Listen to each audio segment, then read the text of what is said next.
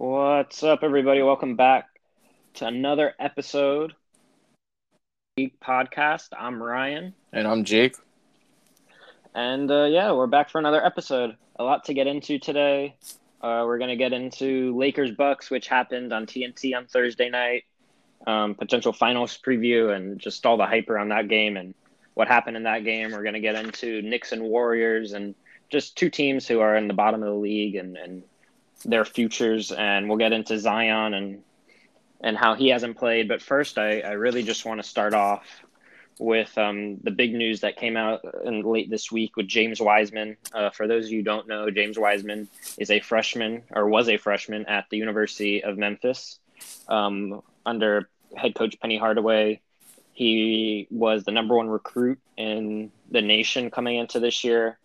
Um, and at the beginning of the college basketball season, he got suspended because many, many years ago, before Penny Hardaway was the head coach at Memphis, uh, Penny Hardaway helped James Wiseman and his family move um, houses or whatever and gave him a certain amount of money, which, according, you know, with NCAA, they have a lot of strict rules and that's against the rules. So it was an infraction. And he did play three games this season but he did get suspended for 12 and had to repay the $11,000. How that makes sense when he doesn't have money in the first place, but that we'll get into as we discuss this topic. Uh, and he was eligible to come back January 12th versus the University of South Florida game that would be in Tampa, Florida. Um, so, yeah, so basically that's everything that's happened within the past six weeks or so. And on Thursday, I believe, Wednesday or Thursday, uh, James Wiseman informed the University of Memphis that he will no longer be enrolled in the school. He informed head coach Penny Hardaway, and he said he's going to sign with an agent and get ready for the 2020 draft immediately. Now, keep in mind, this is a projected top five pick. But basically, my question to you, Jake, is Is this a new wave of what players are going to be doing in college? And you see guys like RJ Hampton and LaMelo Ball playing in Australia. You see other guys going to the G League. Is college basketball not going to be the main source of uh, next NBA prospects in the next few years? Well, I think that there's, and I was going to bring that up as well about the relevancy of the NCAA moving forward. Is this going to be something that especially big time players, is this going to be something that big time players view through their eyes and what they think is important in their next step in their career after they obviously graduate high school? But as you mentioned, RJ Hampton playing overseas for a New Zealand team. You have LaMelo Ball, who's actually done great for an Australian team overseas. So these these guys didn't even look at the NCAA. They went straight to overseas and actually overseas is where a lot of these players you mentioned Doncic who's having a phenomenal season he played overseas so a lot of these players and let's not even we won't even talk about Doncic because Doncic was international to begin with but yeah these yeah. guys these guys that are from the US saying no I'm not going to go to the NCAA and going straight to overseas and playing for these teams and still getting good development they don't see the NCAA as as relevant anymore. And this is a big hit with you know James Wiseman being the top recruit of the 2019 class. Him saying, "Hey, I'm going to withdraw," and obviously, if you look at it, it's not his fault per se. It's more of an adult, you know, his mom and and and Penny Hardaway well, having a trend. Actually, you know, obviously with well, that, but. I, I'll say this, and, and not to cut you off, but it's something that it's really stupid. It goes to the NCAA rules again, and something that I'm not a big fan of with the NCAA and all their rules. Um, I, I do not know exactly, and I don't don't want to throw out a year exactly the year that this all happened. Uh, it was 2000. uh, oh no, no, wait. Oh no, I, I don't know the, the year of it, but the reason why it's a problem is because Penny Hardaway uh, donated. He's under he's under the name yeah, the name of a booster. That's why it's a problem. Yes, that that, that that's what I was going to get to. And anyone who donates to a particular athletic program or school, no matter if you're a nobody or if you have big money and you're donating big money, you're con- you're technically considered a booster. But the problem I have with this is is many many years ago, Penny Hardaway had no idea that he's going to become the head coach of Memphis uh, college basketball team, and he's helping who probably at the time I um, was a, a, family friend or someone who he knew and knew that the kid played basketball, had a bright future, and was just helping the family move.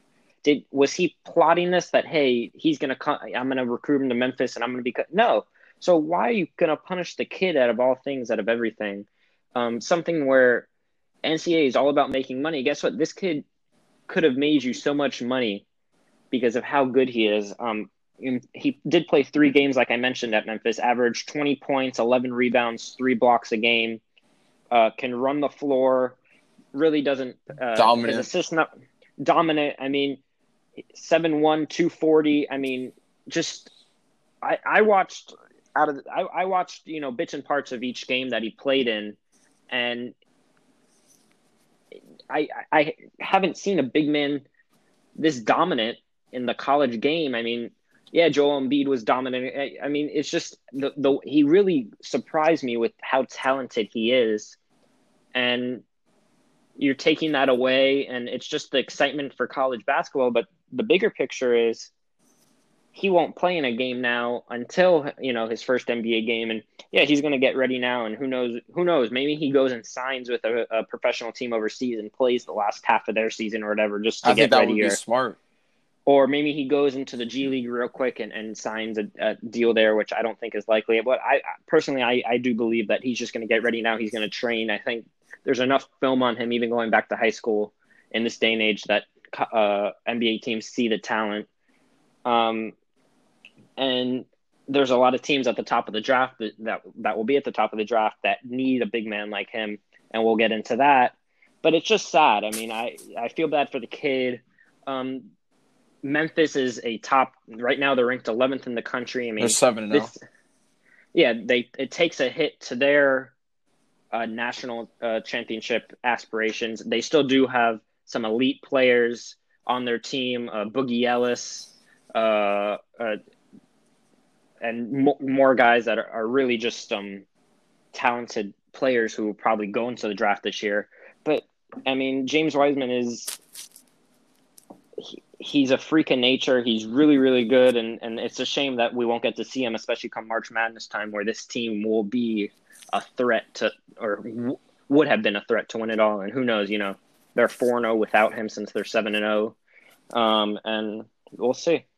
Yeah, I think that again, going back to, I think it really hurts more than anyone. It hurts Memphis. It hurts Penny Hardaway. I think Penny Hardaway is one of the biggest losers of this. Not only do you lose, because it does seem a little, it seems a little bit too good to be true as far as, look, this guy coached, uh, you know, James Wiseman and had the expenses done, you know, to, to move him in, or, in order to coach him when he was in high school and it just seems a little bit too good to be true how he became head coach and recruited this guy. But aside from that, really, I mean, you talk about Memphis can still, I mean, you talk about how rigid and, and not rigid, but more, uh, you know, strict the rules are for the NCA and, and the fact that the, you know, Memphis can still get punished in some way, shape, or form, the school, and Penny Hardaway can still face some suspension of some sort. Uh, but again, you lose a big recruit, and again, it hasn't really showed up in their in their record thus far, which is good. But come March Madness, again, this is not good for the NCA in terms of relevancy, as I've said before. And let's not, you know, th- this shouldn't go unnoticed the fact that another big time star in, in Cole Anthony is also out with injury right now. He might not want to suit up, or he might not want to come out for the rest of the season. So that's another projected top five pick that, might not want to come come out yeah. and play. It, so that takes a big hit on on March Madness, and of course, it, I mean any any non even even non professional sports uh non non sports fans that that watch college basketball and watch March Madness. Uh, you know, there's people who fill out brackets that don't necessarily watch sports. It's it's a it's a wide known phenomenon to play brackets and and it generates revenue for for college basketball and the NCAA in general. But with all these stars not being in it, and it just it it go it just it's really questioning the relevancy and the future of the NCAA and if big time players are really going to want to play in it because the only top five projected pick that's that looks like he's going to play out the rest of the season is Anthony Edwards, who's having a great season for the Bulldogs. But it really just questions yeah. if the future of the NCAA. For me, though, you know, it, it seems like the NCAA they took a step and, and they're going to start paying college or not paying college athletes, but college athletes will be able to get some form of, of payment off their name and stuff. And but this just it seems like it takes a step back. Um, and yeah, as much as it affects Penny Hardaway, it affects Memphis and all that, but it really affects James Wiseman. I mean, it's a learning experience. It's something that w- when you go to college, not only just, you know, just being in the national spotlight as a player, it prepares you for going into the NBA. And now, I mean, he's to be out of the spotlight for a little bit. Yeah, it could be good for him, but I think just the whole experience itself would have been good for him to to be in. Yeah, he's going to deal with adversity now or whatever. He's already dealing with it but it, it would have been nice for him to play. It's something that is a shame and a, a really unique talent. But guess what? I'm excited to see him in NBA. And um, yeah, I mean, now I really that transitions into our next topic, unless you have anything else to say. But with teams needing him in the draft, and that's something that we want to talk about next, and that's the Warriors and the Knicks. And a question that I've really, you know, thought about and, and stuff and me and you have talked about off uh, off air is who has the brighter future the warrior the the golden state warriors or the new york knicks right now the warriors are four and uh no hold on the the knicks are 27 they're 7 and 21 and the warriors are help me out here well be, besides that um basically what i wanted to get to is who has the brighter future? Obviously, the Knicks. They just fired David Fizdale. Um, they are gonna, I guess, build around R.J. Barrett, Kevin Knox, Mitchell Robinson, um, and it's a team that really has a lot of questions around it uh, concerning what is their future. Where where do they go from here? Uh, by the way, the Warriors are five and twenty four, so there's yeah. that. But mm. um, the Warriors, you have you you have Clay and Steph out this year, uh, so you're going to get them back next year. You still do have D'Angelo Russell, you have Draymond Green, but the question I ask to you now is, who does have the brighter future, the Warriors or the Knicks? Well, to me, it's a no-brainer. I think the Warriors. If you've listened to our previous podcasts, we've ridiculed the Knicks and how their front office is atrocious, and the fact that they have no plan intact in order to get the Knicks back on their feet. And it's really sad over there. But I think that if you look at the Warriors, they do have pieces that are still intact. They they still have pieces, even though they're going to have guys that are coming back next season that won't be back for the rest of the season this year. And you know you're going to get Steph Curry back eventually. Who knows if they're going to play him this year? I suppose they will. Um, but you really don't have any need to play him, considering that you know the the the Warriors are just not doing well this season. But you look at a Warriors team that was projected to maybe be a I had them as a fifth, sixth seed this year. You you look at Kevin Durant obviously leaving the team and that was pretty much the only it's a big time piece, but really well, also whole... also they, they knew Clay would be out um well most of the year, if not all the year. So that's two big time pieces right there. But I understand what you're saying. It is, but again, I think that you compare from and and we've talked about this before, even off off air, and you start from the top. And Joe Lacob, as we know, has a winning class organization in the in the Golden State Warriors, and then you have a great coach in Steve Kerr. So you have a lot of pieces there that are intact. Obviously, you don't have Clay right now, and obviously Steph went out with that that hand surgery that he that he had, but you still have pieces intact. And we've always talked about. Speaking of James Wiseman, we've always talked about. Look, the Warriors need a five, even when they were going through their winning days. Mm-hmm. Yeah, they, they, ne- they never.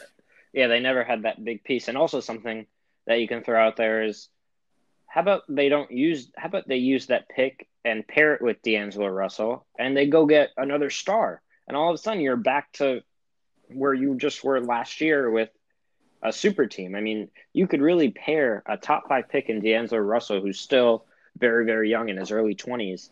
You're getting Clay back. You're getting Steph back next year. You're still going to have Draymond. They're all, yeah, they're all going to be a little older, but they're still, you know, Steph and Clay are still going to be Steph and Clay. Draymond, he's still going to be Draymond. And all of a sudden you go and, and, and go and look at a team who, who is interested in maybe restarting or whatever. And they trade for that and they get their star and they're back contenders next year, competing with the Lakers, the Clippers, the Rockets, and all the top teams in the West. And just like that, they're back in contention. Opposite of the Knicks, and, and I'll try to play devil's advocate here because we both agree that the Warriors do have um, the brighter future, but the Knicks do have RJ Barrett. Um, he's looked okay. I mean, not like the best jerky. Uh, obviously, we've talked about rookies and, and Ja Morant, Kendrick Nunn, but Ja Morant has really looked good. Uh, they have Kevin Knox, uh, not this past year, but the year before, first round pick. They have Mitchell Robinson, who was a second round pick, who was a great find by them, and that's rare to say for the Knicks. Uh, RJ Barrett averaging about 14 points, five rebounds, three assists. I think those numbers will need to come up, but then again, he's on a team that just, well, he's a rookie. I think he'll develop over time. Um, the Knicks haven't made the playoffs since 2012, 2013. They really just, I mean, they, I, I, they've gone through so many coaches since then and before then, and we we've detailed this on, on we've talked about this on previous episodes and previous podcasts or whatever, and we basically went on a whole rant about the Knicks. But you could make an argument, hey, they have all these young pieces. In the long, long term, I mean, you look five years down, they could be the brighter because the Warriors they go and, and let's say they trade D'Lo and, and a pick or whatever, you know, their window really is only up until five years, and then Steph will get in his mid thirties, Clay will get in his mid, you know, their guys will get older. So it's an interesting argument to think about. The Knicks also, I think, the biggest question of anything is who's their next head coach because right now they don't have one. Um, just recently, this past week, also they did hire former Cavs coach and Euro, uh, one of the greatest EuroLeague coaches of all time, uh, David Blatt, and he's not going to be a coach. He's going to be an assistant in the in the front office. And they do say that this is not a a plot to make him the next coach next year or whatever. That he's going to strictly just be um, in the front office. But who knows? Maybe he does come back and coach.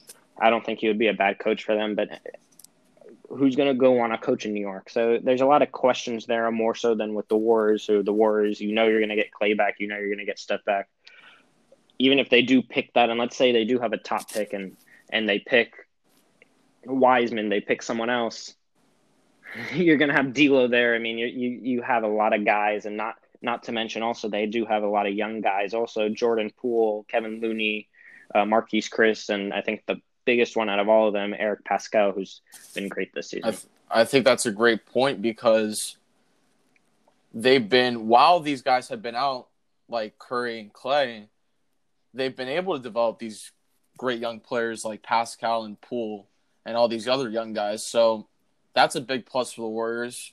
Also, I think it's a great thing to point out that as I've reiterated before, they are intact. They are they do have a plan, a future ahead of them. The Knicks don't have a plan or future ahead of them. And it all starts I mean, they don't even have a coach right now. So Yeah. I mean, they're you know, and then and then you talk about, hey, they have this guy and they have this guy and they have all these other pieces right now that they don't. First of all, they don't know how to develop a system in order to benefit for these guys, but also it's like if they're trying to trade for one of these guys, I mean, they're going to screw it up. They haven't, you know, yeah. They're, they're, there's they're, no direction right now, um, and we said this. We'll say it over and over. I think it starts from the top down. Um, and obviously, you can't get rid of the owner, James Dolan, but you can get rid of the guys below him, uh, Steve Mills, and, and guys like that in the front office. And I think it's a total uh, rebuild there. And listen, they've already started it. I think Kevin Knox is a good piece. RJ Barrett, he, you know, I think over time he'll he'll get really good. Mitchell Robinson has been great for them uh, already. So I think they just need to start finding pieces and and also they have a lot of guys at the same position Julius Randle, uh, Taj Gibson, you know, just guys like that. Like, th- there's no need for them. I think Julius Randle you can use as a trade piece and go get another nice piece back, hopefully, even though his contract is kind of, you know, they signed him to a lot of money. But it should be interesting to see. For sure. I think it's it'll be interesting to see, but they haven't they don't have a good track record of trading for for guys and, and making good deals that'll that'll benefit the team. So I'm not sure where they're headed, but it all starts from the top, as we've reiterated um, again and again. But it also has to do a lot with their drafting, as I've as I've said in the past. Their drafting is sort of we've talked about RJ Barrett, how he was sort of the guy for them, and if they didn't pick him, then it would have been pretty much a disaster. It would have been like, you know, what are they doing in New York right now? But it all starts from the top and and what their their mission is. We don't know, but we'll have to see down the line. But for me, the the answer is clear. It's the Golden State Warriors for me. Yeah, I mean, I think though the Warriors that the reason I and I'll, I'll go back to this point one more time. I, I do say that they could possibly trade it because they don't need a guard, and this this draft, at least the top of this draft, is very guard heavy with Anthony Edwards, Lamelo Ball, uh, Cole Anthony, guys like that. Yeah, um, so it's a risk. It's a so, risk with, with getting Wiseman because I think they need him. Yeah, so but getting Wiseman, you would, I think, need a top three pick for sure. And who even knows? Maybe he goes number one, whoever has the number one pick, if that's the Knicks, if that's the Cavs, whoever that is.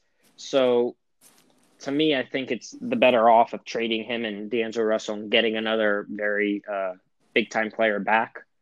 And, uh, but who knows? We'll we'll see, and and we'll talk about this more. You know, the draft and everything as uh, it approaches closer. But I want to get into our next topic and two teams who are definitely not struggling and, and are championship contenders at right now and who do have the best two records in the league are the Lakers and Bucks. They did play on TNT primetime game on Thursday night, probably the most anticipated game so far of this NBA season uh, throughout the league. Uh, everyone, you know, from players in the league to former player, I mean, everyone was just excited for this matchup and something that uh, I think more so for, at least in my opinion, for the Bucks then the the Lakers was more of a, a, test and a challenge, and the Bucks did end up winning one one eleven to one hundred four. Uh, they did for most of the game had a had a big uh, ten plus point lead for most of the game. The Lakers did come back at the end, kind of make it close. But who do you think that? My question to you is, who do you think this said more about? Did it say more about the Lakers, or did it say more about the Bucks? I think personally, it said more about the Bucks because in specifics, I think I'm going to go with Giannis and, and put his name out there because, look, this guy, I mentioned it last podcast episode, I believe. This guy has a legitimate chance to win MVP this year because I think if you look closely at what he was able to do last night, and I, I don't even think, I don't even think, I think everyone got the the message from Giannis that look, he he could be a threat from the three point line. He went five for eight from the three point line to go along with 34 points and 11 rebounds. His three point shooting, along with other Bucks like George Hill, Wesley Matthews, they knocked down some threes as well. But Giannis's three point shooting, we've talked about. He's a guy that if he gets a, a jump shot, a reliable jump shot that he can go to, will be one of the most unstoppable, if not the, the most unstoppable player in the league. I'll even put up, him up there with Harden, honestly. Um, even though Harden's doing really well this season, averaging like 40 points. But Giannis, with his three point shooting, I think they made a statement. I think they made a statement as well that they're they're not messing around defensively. They held the Lakers to 17 points.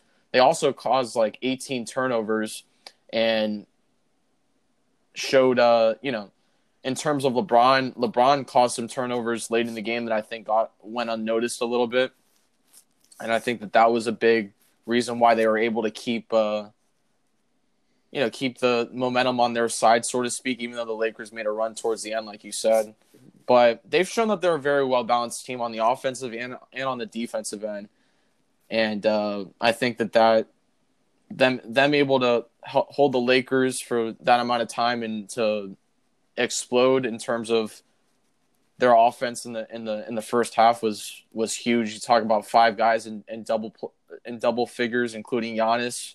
You have George Hill with 21, Khris Middleton with 15, Wesley Matthews 13, and Brook Lopez with 10. So five guys in double figures with, for them yesterday, and I think that it said more about them in terms of you look at two two two teams that are that are 20 games above 500. So I think that it said more about them in terms of yeah, just their their sure. their willpower last night.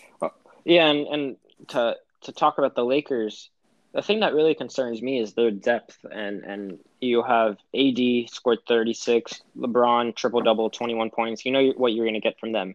Okay, Danny Green did good, 21 points. Kate, uh, Kentavious Caldwell 18, but then after that, after that 18 points, it drops off. It doesn't. I mean, your next highest scorer is JaVale McGee, and you want to know how many points he had? He had four points. Uh, Rajon Rondo, two points. Um, and he really didn't do much besides that. He had three assists. It's not even like he was having a high assist. I mean, he had more turnovers than he did assists with five. Uh, Avery Bradley, zero points. Alex Caruso, zero points. Uh, you know, just guys like that that you need to expect to at least get seven, eight points a game, nine points a game, and it, it was concerning. But at, at, the end of the day, yeah, it, it, did show the Bucks. Obviously, yeah, they were at home. Um, I think I would have, I, I, probably would have picked them if we did a, a, a if we would have predicted this beforehand, just because they were at home or whatever. Um, but another thing that was big to me was they did out rebound the Lakers, which Lakers are such a big team, and they did out rebound them by two uh, which I think is, is something that's big time. But for the Bucks, I mean, it's it, it shows that they can compete with the, these top teams in the West, and come June, you know, pending that they come out of the East, which it look as of right now, it looks like they're far and superior everyone else in the East. Um, that they'll be able to compete with the Lakers. They'll be able to complete compete with the Clippers. You know, with the Rockets. You know, make a, a run. And last night that that was another great game, which we're not really going to get into. But I mean, that was an, I watched that game. I mean, the Rockets came back. Uh, I think something to point out from that game real quick is how when James Harden finally didn't decide to just dribble the whole game and, and let Russell Westbrook facilitate, let all these other guys and and it really facilitated a comeback for them and, and was just a great game. But getting back to this game, I think there's some cause for concerns for the Lakers, but it's nothing in, in the long term that they're gonna worry about. I think they do need maybe one more piece um, that's why Andre Iguodala is such a big, you know, thing that will happen come, you know, within the next uh, two months or so, even month really, because the trade deadline's at the beginning of February. We're already at the end of December, so it's something that you know a guy like Andre Iguodala or stuff like that just to deepen their bench because even just to get through the Western Conference, they're going to have to go through you know maybe the Rockets or they're going to have to go definitely probably you know a, meet the uh, Clippers in the conference finals, and the Clippers are such a deep team. So AD and LeBron, yeah, they're going to put up, and we talked about this last week when they played the Heat. They're going to put up their numbers, but then after that, who's the who's the next guy who's going to step up and and Danny Green, you know, he you know in the playoffs he's always going to step up, but also after Danny, you know, it's like who else is going to score, you know, 10 to 15 points a game for them that can keep up the offense and at the same time they do play good defense. For me, I think that you just don't need to add just any player. I think if you if you agree with me, I think they need another perimeter shooter to go along with Danny Green because you look at the Bucks last night and even if they weren't able to produce last night, like let's take a guy like Kyle Korver who's who's aging, but mm-hmm. he's a he's a he's a known perimeter shooter, but look, Brook Lopez, Wesley Matthews, Giannis was hitting threes last night. And I think that's the biggest of anything uh, uh, out of this whole out of this whole game. The biggest storyline: Giannis hitting five threes. Yes, is he going to do that every night? No, but if he can hit two to three, th- two to three three pointers a game consistently, it changes the whole dynamic. And you can't just you you need to change your whole defense that you're going to play around him, and especially come playoff time um, you can't play off him anymore. And all of a sudden, if you have to step up on him, guess what he's going to do? He's going to drive right by you. He's going to yam it in your face. So there's a lot of I think this opens the door now, and a lot of people have said it, and and, and, and I know I've said it, obviously not on this podcast, but just talking off air, off air or whatever.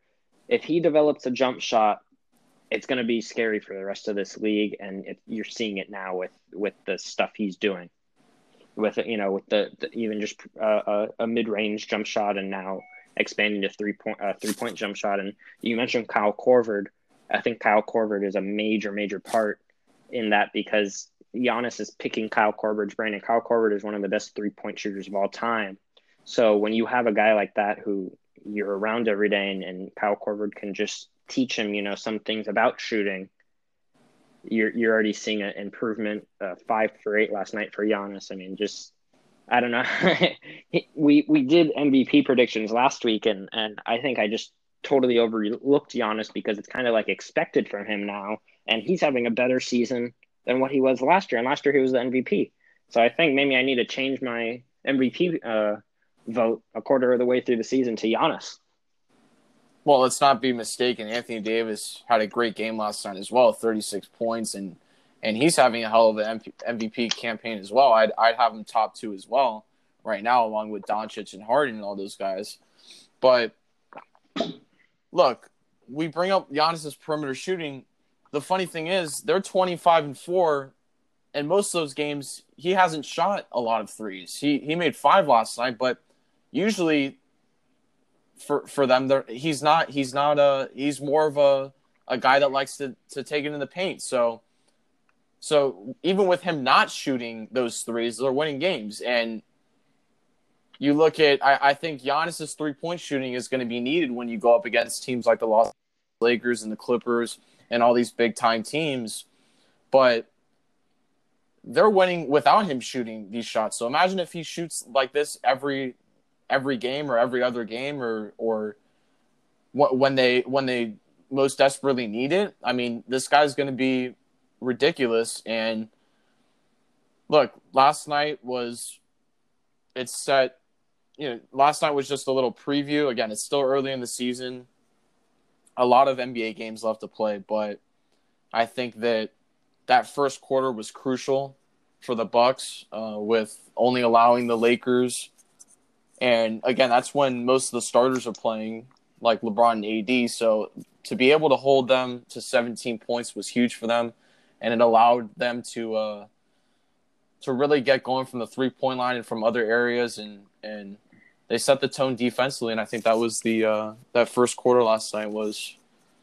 Uh, obviously, yeah. you have much. You know, you have a lot more basketball to play after that, but I think that was when you look back at it. I think that was the the main difference. I think tonight. I think that I think also last night the Bucks. I think were a lot more intrigued for this game. Yeah, I think the Lakers were, but you heard LeBron saying, "Yeah, it's just another game." Yeah, I think that's BS on his part. I think he's just saying that. Listen, well, they when, just lost to Indiana. What, yeah, but when when when you when you have a game like this, I think, and it shows both teams lost the game before this. Uh, the Bucks lost to the Mavs, and and and the Lakers lost to Indiana. I think it showed both teams were looking ahead to this game, but I think the Bucks wanted it more. Giannis, as the younger player, wanted to show the older guy in LeBron, "Hey, I'm here. I've arrived." Uh, you even saw that after one of his shots last night. He pretended like he put a crown on his head to saying he's the king. And I think Giannis really wants this. I think uh, losing last season in the in the Eastern Conference Finals has really really upset him. He this summer something that I particularly like. He didn't he didn't want to work out with other guys on other teams. He wanted to work out either with guys on his team or he wanted to work out by himself and it shows that he's not all about you know teaming up and, and doing all this. He want he wants to win this, and I think he's on a mission this season, and he's more pissed off and has a more chip on his shoulder than he did in years past, and it's something that that's going to be uh, a force to be reckoned with. And I personally, I don't see anyone in the Eastern Conference that that can stop him. Um, yeah, the the Sixers have have length that can stop him, but they have their own problems and, and the stuff that, that they need to work on. And when you when you're surrounding Giannis with shooters, just like uh, Kyle Korver, who even though yeah last night he only had six points, but guess what? In a final, you know, in a playoff type atmosphere, you're he's going to give you one or two games in a series. I do believe that he's going to hit five, six threes and hit a, a key three pointer. Um, you have Brook Lopez, who's turned into just one of the more better big men that can shoot threes in, in the league. Really, just a sharpshooter out there. Wesley Matthews can shoot. George Hill is not that bad. Khris Middleton, I think, is also the X factor for this team. Last night, 15.6 rebounds, two assists.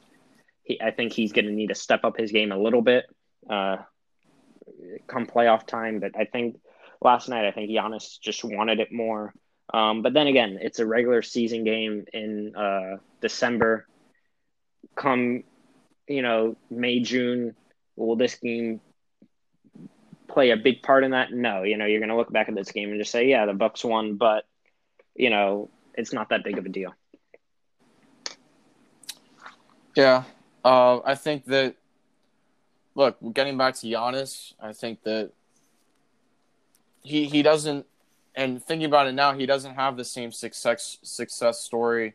He had to build his no, own narrative through the league, being a mid first round pick, uh, a guy that came over from Greece to play in the NBA. So he doesn't have the same. And again, he didn't have the same. He wasn't the chosen one. Ro- right. He was. He didn't have the same rookie seasons as guys like Davis and LeBron and and that number one pick and all the hype coming out of of the draft. So he had to build his own narrative and build his own success story. So he he's coming. I agree with you. He's coming with a chip on his shoulder this season, and he has for the past couple of seasons. But I think more than ever with this win last night, again, it's not it's early in the season and it might not matter much when it comes down to it to April yeah. and, and May, right? But but hey, this is a this is one small step for yeah for a potential finals preview that we may see in, and I in, yeah in June. and I think for the Bucks it's bigger than the Lakers also because it gives them a little bit of confidence.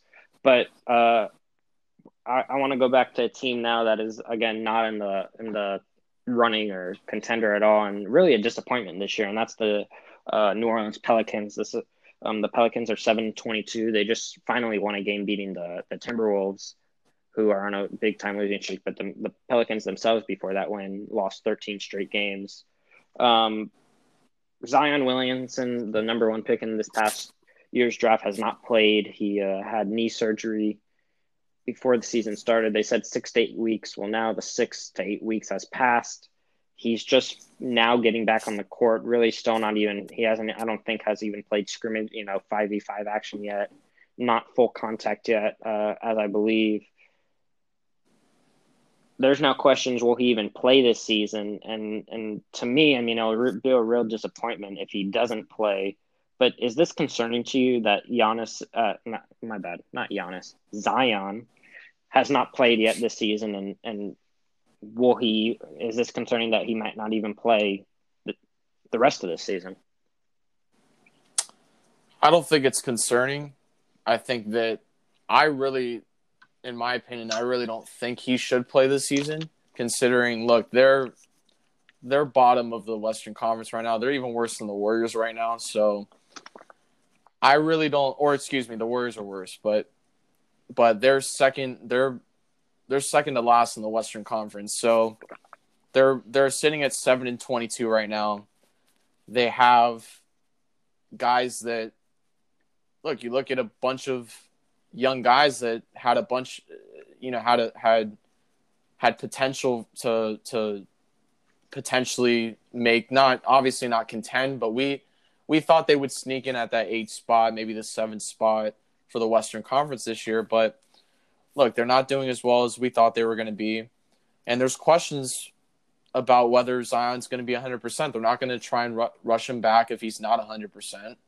And look, he still has there is questions weight wise when he came into the league. There's question about body fat if he still has a little bit of body fat that he may need to work on and and uh, trim down a little bit. So there's questions with that as well.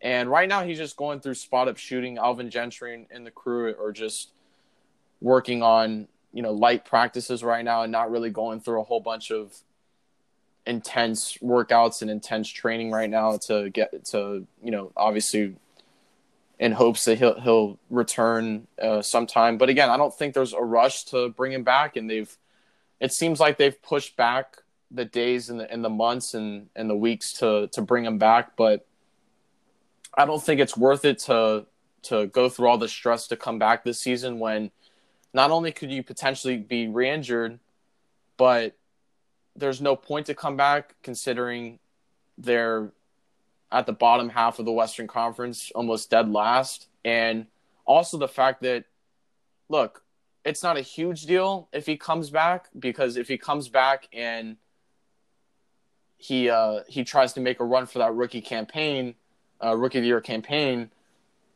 there's you know there's still hope that hopefully he'll he'll end up. I don't think he'll win it because Ja and Kendrick Nunn and, and Herro and all these great rookies and RJ Barrett have all made their campaigns already be known. So I don't know. Obviously, he has hype behind his name and he has a shot to win it. But these guys have already had great seasons. You look at guys that have skipped the season, like Ben Simmons and Blake Griffin, have skipped their rookie seasons uh, for their for their you know for for injuries and and have come back uh, the next season and won rookie of the year. So in terms of that, that's not the biggest reason uh, to not come back. Obviously, you want the guy to play when when you know you want him to contribute to the team's success, but he's not going to be contributing to the team's success when they're seven and twenty-two in the bottom half of the Western Conference. But again, he comes back next year uh, healthy, and when they want to bring him back and and makes a run at that rookie of the year, I think that's the, the better idea. Uh, I have to disagree with you. I think that it, it it's concerning to me. Um, it would be different if he's playing in practices and stuff, going you know full contact, whatever. But he's not even doing that. They're yeah, they're being very cautious with him. Um, I kind of have to. David Griffin is a, a great executive in this league. I, I have to trust what he's doing, but at the same time, it's very concerning because I don't want to compare him to a guy like Greg Oden, but it does kind of remind me of Greg Oden, a guy who who's a freak of nature, um, very big and and and for for the things he does. Uh, it would be nice to see him play this year. I think, um, obviously, from a fan perspective, everyone wants to see him play. You know, the Pelicans are on all on these primetime games, and now they're getting taken off because they were there because of Zion.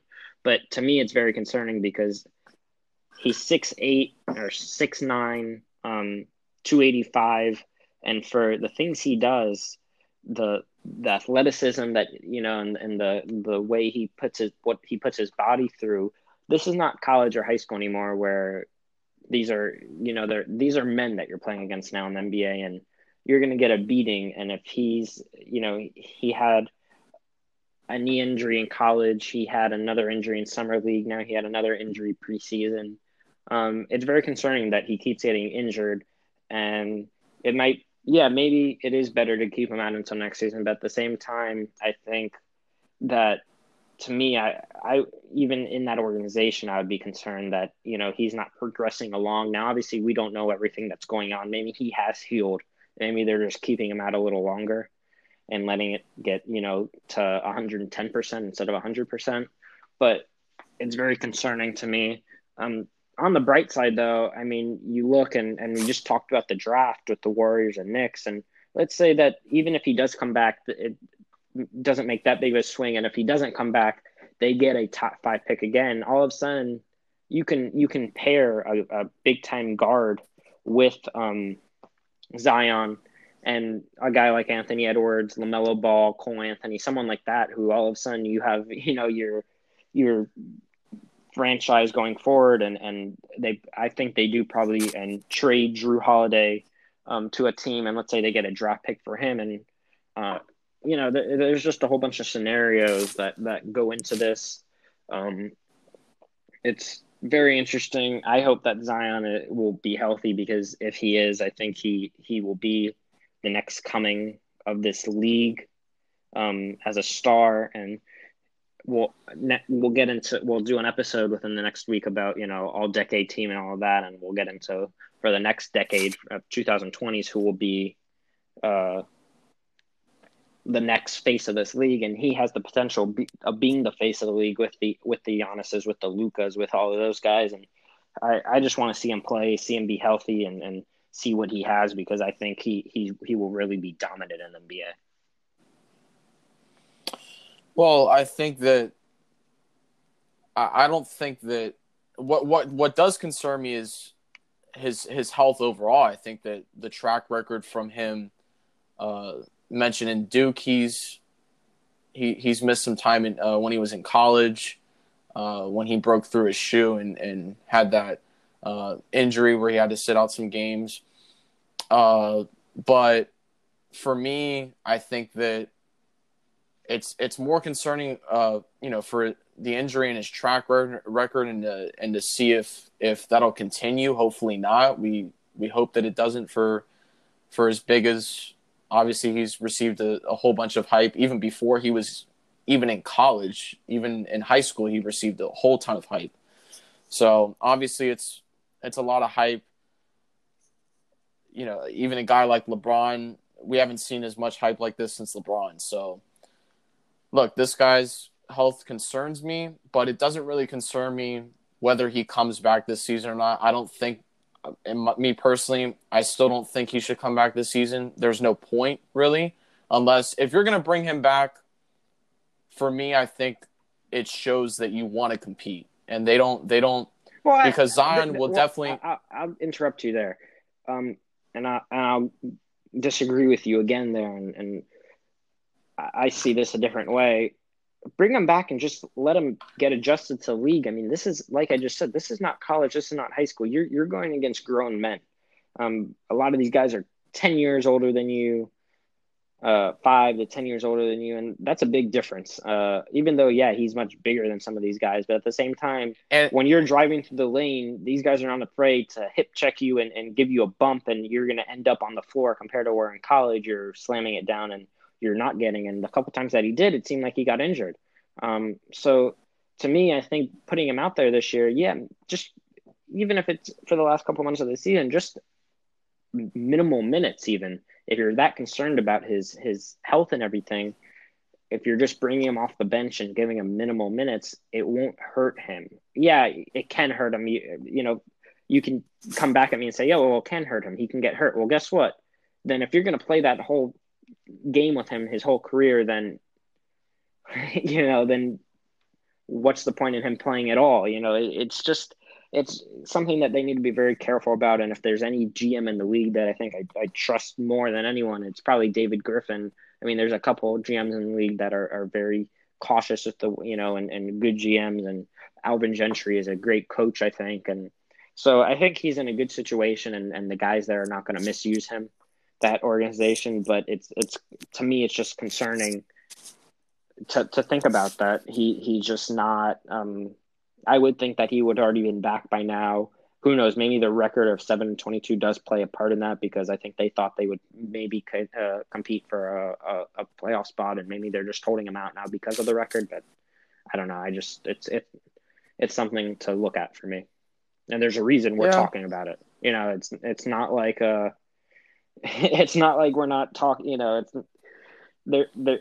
If it wasn't that big of a deal, we wouldn't be talking about it right now, and, and neither would you know, a lot of the media. Uh, you know, it, it people are talking about it, so it's just it's it's a it's a not only for me, but I know a lot of people. It's a concern for that he he hasn't even got back into five v five v practice.